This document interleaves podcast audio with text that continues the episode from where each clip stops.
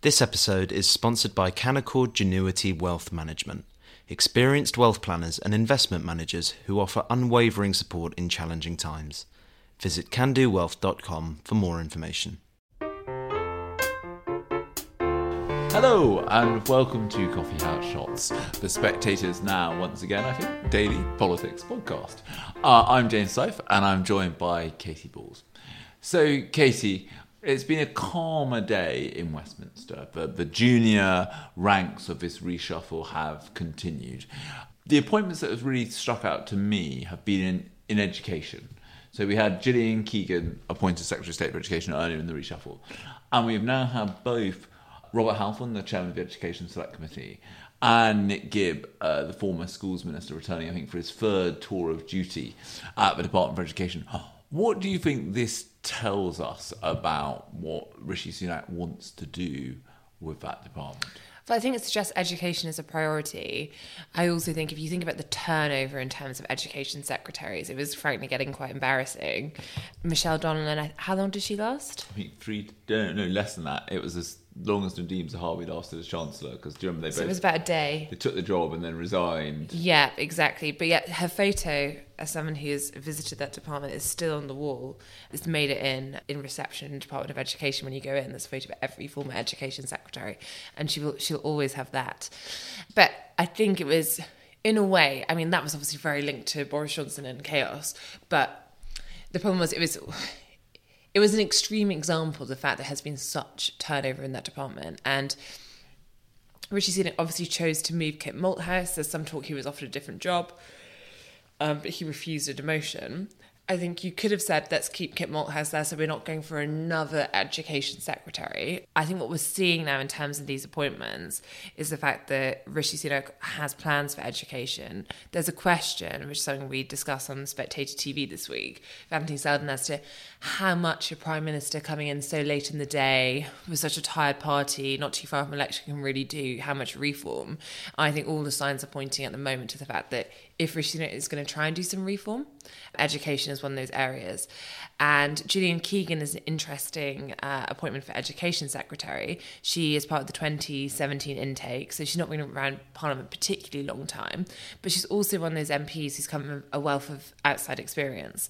So uh, she had a, a long business career before joining, and I think has has often been seen as someone who is a rising star. She also attended a comprehensive herself, and I think you combine Gillian Keegan with the fact that Nick Gibb is back, who up until when he was pushed away aside was the longest serving education minister, um, does suggest it's a combination of a new direction, but also the experience to try and drive it. And I think that is a bit of a sign in terms of Rishi Sunak's cabinet and uh, junior minister appointments in general, which is for a prime minister who is very young comparatively, he is rewarding experience, which could be to make up for the fact that he doesn't have so much. But that that is the theme running through it. James, what do you think he's trying to do in education? So I think you're right about the return of Nick Gibb and, and the and, and the kind of round peg, round hole experience tick. But I also think we're seeing a real emphasis on skills. You said Gillian Keegan, who Yeah, obviously was a guest uh, on your yeah. on Women with Balls. And uh, Um, she was minister for apprenticeships. Yeah, exactly. So she is the kind of great example of someone who did an apprenticeship and was very successful on the, back of it. Rob Halfon, the chair of the Education Select Committee, is big on skills as opposed to the kind of classically kind of British value of the kind of academic education, where kind of Oxbridge is the great pinnacle to which everyone can aspire to. So I think you're I think you're seeing here an attempt to kind of push the DFE to focus more on skills. Where did Rishi go? Uh, he did go to Oxford and did PPE. As, as Cindy, our podcast producer, looks approvingly at the, at the prospect of another PPEist rising to the top. You're next, Cindy. underrepresented. Um, although I was surprised that, that, that, I, I, that only five. I mean, it shows you how dominant PPE is. It- that when I was um, doing some research for, the column I've been writing today, I was surprised that there have been only five prime ministers who have done PPE at Oxford. I would have thought that number would be higher, which which, te- which which is obviously a lot. Tells you something about how dominant it has. Both Oxford has been and PPE as the degree has been. That five seems like a small number. So I think you can see an attempt here to kind of push skills as the narrative, technical training, and also I mean, I, um, I think Rishi Sunak is very keen on this idea that everyone should have to do maths until they leave school, which I think will, will um, uh, I think put it like this: if Labour get in and introduce votes at 16, won't do much for the Tories' prospects. James, it's interesting the maths point because actually we've been talking recently about all the difference between Rishi Sunak and Liz Truss, but clearly Liz Truss also a keen advocate of this. Yeah, look, I think that I say this is as someone who gave up maths at 16, so not, not, not, Yeah, not- I, I don't want to talk about my experience in maths. Yeah, but I think the point about this is what is clear is that the biggest boost to your earnings potential and the best thing for social mobility is being good at maths. And so, therefore, better maths teaching, getting people to do maths for longer, a more numerate population would make you better at this. I think it's very telling. It could also bring down your grades, couldn't it? Yeah, but but it is very telling that this has been a big focus of his. Uh, of his as chancellor, he funded various initiatives, kind of adult maths lessons and so, and the like. I think this is so. I think I think that you know there will be more more maths after class. I think. And James, we're talking about obviously the focus on maths, but there's also talk of a new qualification, something that Rishi Sunak, Sunak talked about in the campaign. Yeah, it's British baccalaureate, which is the idea that you basically don't narrow down as much as we do now. So that you do in, in the British system at the moment, if you stay at school past 16 and you choose to do academic qualifications rather than technical qualifications, you're very quickly funneled down a narrow subject path where what the idea of the British Baccalaureate is you'd have to do you'd have to do a more varied mix of subjects. I think also one other thing to watch as well is this desire for kind of more technical institutions, a kind of Russell group of technical technical institutes. Kind of you know, I think you can see here a, a clear attempt at creating an education system that is designed to prepare a workforce that is more equipped for for future challenges. But the other story that keeps on running, Katy, is the question of Suella Braverman's appointment. I think we had the first bit of blue on blue on this government when Jake Berry, the former Tory party chairman, uh, went on Harry Cole's TV show last night to say that Suella Braverman had, had made committed multiple breaches of the ministerial code, including one related to cyber security. Where is that story today? So as you say, it, it refuses to go away for now, and you're seeing further pressure in terms of Rishi Sunak and his government. Some calling for an inquiry into Suella Braverman. At the moment, that is being resisted. Uh, I think on, as you say. Previous security breaches, as uh, you know, some reports about her time as Attorney General. I think there is an effort by the opposition, also Suella Braverman's critics, to basically suggest that what happened last week was not an isolated incident. Um, so you're seeing, you know, the phrase "leaky Sue" is a nickname that's going around, though.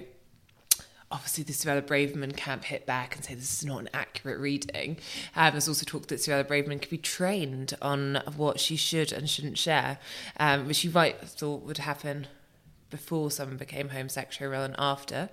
But I think, as as I put in the politics column this week in the magazine, as we discussed, it's interesting in the sense Suella Braverman's appointment is largely political. Rishi Sunak has done it to keep the right of the party on the side, thinking that Suella Braverman signals that she did endorse him. Is this now I, drawing more criticism than they anticipated? I think now that she is in position, the government is clearly going to try and stick by Suella Braverman figures in government say Stover is very clear of the terms she has been rehired on. So there is another slip, she will be out the door.